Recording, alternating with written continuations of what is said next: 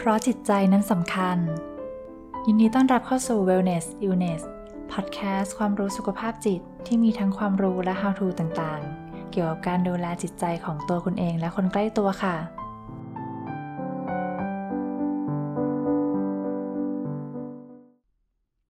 สวัสดีค่ะ พบกับหมออังวราเช่นเดิมนะคะ วันนี้จะมาเล่าให้ฟังต่อถึงยาที่จะใช้เกี่ยวกับการรักษาทางจิตเวชในช่วงที่ให้นมลูกไปด้วยหลังคลอดนะคะ สำหรับตอนนี้เนี่ยก็จะเป็น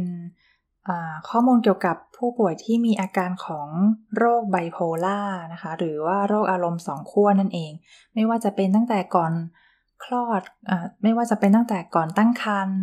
หรือว่าเพิ่งมาเป็นในช่วงที่ตั้งครรภ์หรือว่าหลังคลอดนะคะ ก็บาง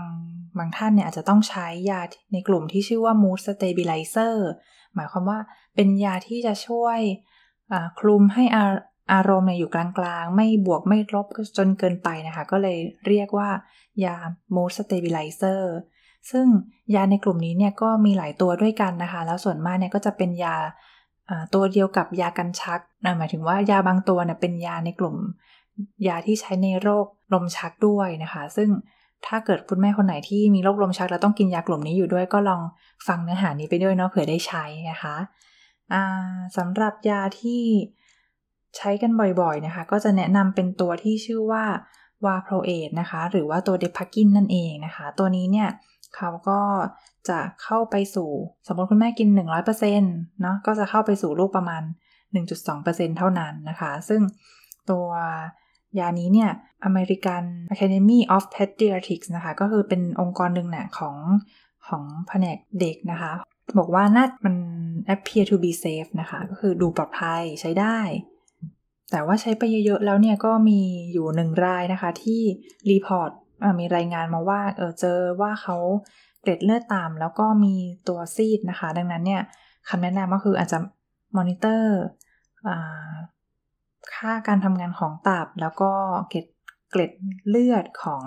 เด็กทารกไปด้วยระหว่างที่คุณแม่กินยานี้ แล้วก็ให้น้ำนมลูกไปด้วยนะคะ ตัวต่อไปก็คือตัวคาบามาซิปีนค่ะหรือเทรกิทอลนั่นเองตัวนี้เนี่ย จากที่แม่กิน 100%นะคะ ไปสู่ลูกประมาณ 6%ก็คือยังใช้ได้นะ คือน้อยกว่า 10%ซึ่งตัวคาบามาซิปีนะคะ ก็ได้รับการรับรองจาก American Academy of Pediatrics อองค์กรเดิมนะคะ เหมือนเดิมว่าเออมันก็ดู safe มันมันดูสามารถใช้ได้ปลอดภัยนะคะ ก็มีแค่ 2 ตัวนี้เองที่ดูเหมือนจะ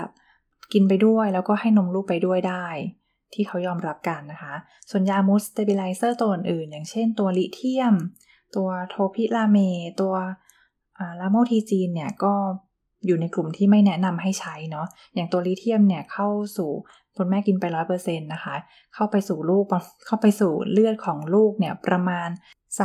30-40%เลยนะคะ แล้วก็อาจจะมีปัญหาเรื่องของการทำงานของต่อมไทรอยที่ผิดปกติไปได้ แต่ก็มีการเก็บข้อมูลนะคะว่า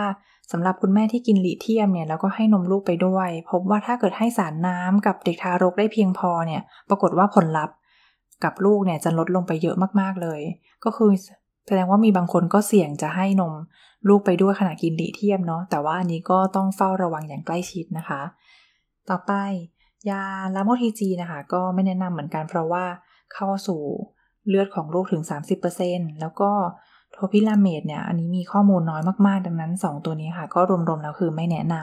ำสำหรับข้อมูลดังกล่าวนะคะ หมอก็เอามาจากงานวิจัยของคุณอีเบอร์แฮนแกรนะคะ ของปี 2006 ก็ดูนานแล้วเนาะ แต่ว่าอย่างที่บอกนะคะ เรื่องของยาในคุณแม่หลังคลอดในเด็กทารกแรกเกิดเนี่ยค่ะ จะมีการทดลองค่อนข้างน้อย เพราะว่ามันผ่านเอติกค่ะจริยธรรมยากนะคะ ก็เลยจะมีข้อมูลเท่าที่เก็บได้แบบย้อนหลังเท่านั้น แต่ว่าสรุปแล้วนะคะ ถ้าเป็น ผู้ป่วยที่เป็นอาการไบโพล่าเนาะก็ต้องอย่าลืมนะว่ายังไงสักการรักษาต้องมาก่อนนะคะ คุณแม่ต้องอาการอาการของโรคทางจิตเวชอันนี้เนี่ยจะต้องสงบนะ แล้วก็เขาบอกว่าถ้าได้คุณแม่ได้ลิเทียมแล้วดีเนี่ย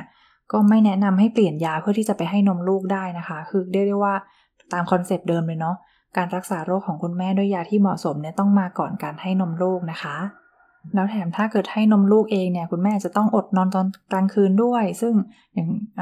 ผู้ป่วยไบโพลาร์เนี่ยก็มีความเสี่ยงเนาะถ้าเกิดอดนอนเนี่ยสามารถกระตุ้นให้โรคกำเริบได้นะคะ ก็เฝ้าระวังกันตรงนี้ด้วยนะคะ ก็ขอบคุณมาก ๆ เลยนะคะ ที่รับฟังกันหวังว่าจะได้รับประโยชน์ไปจากข้อมูลที่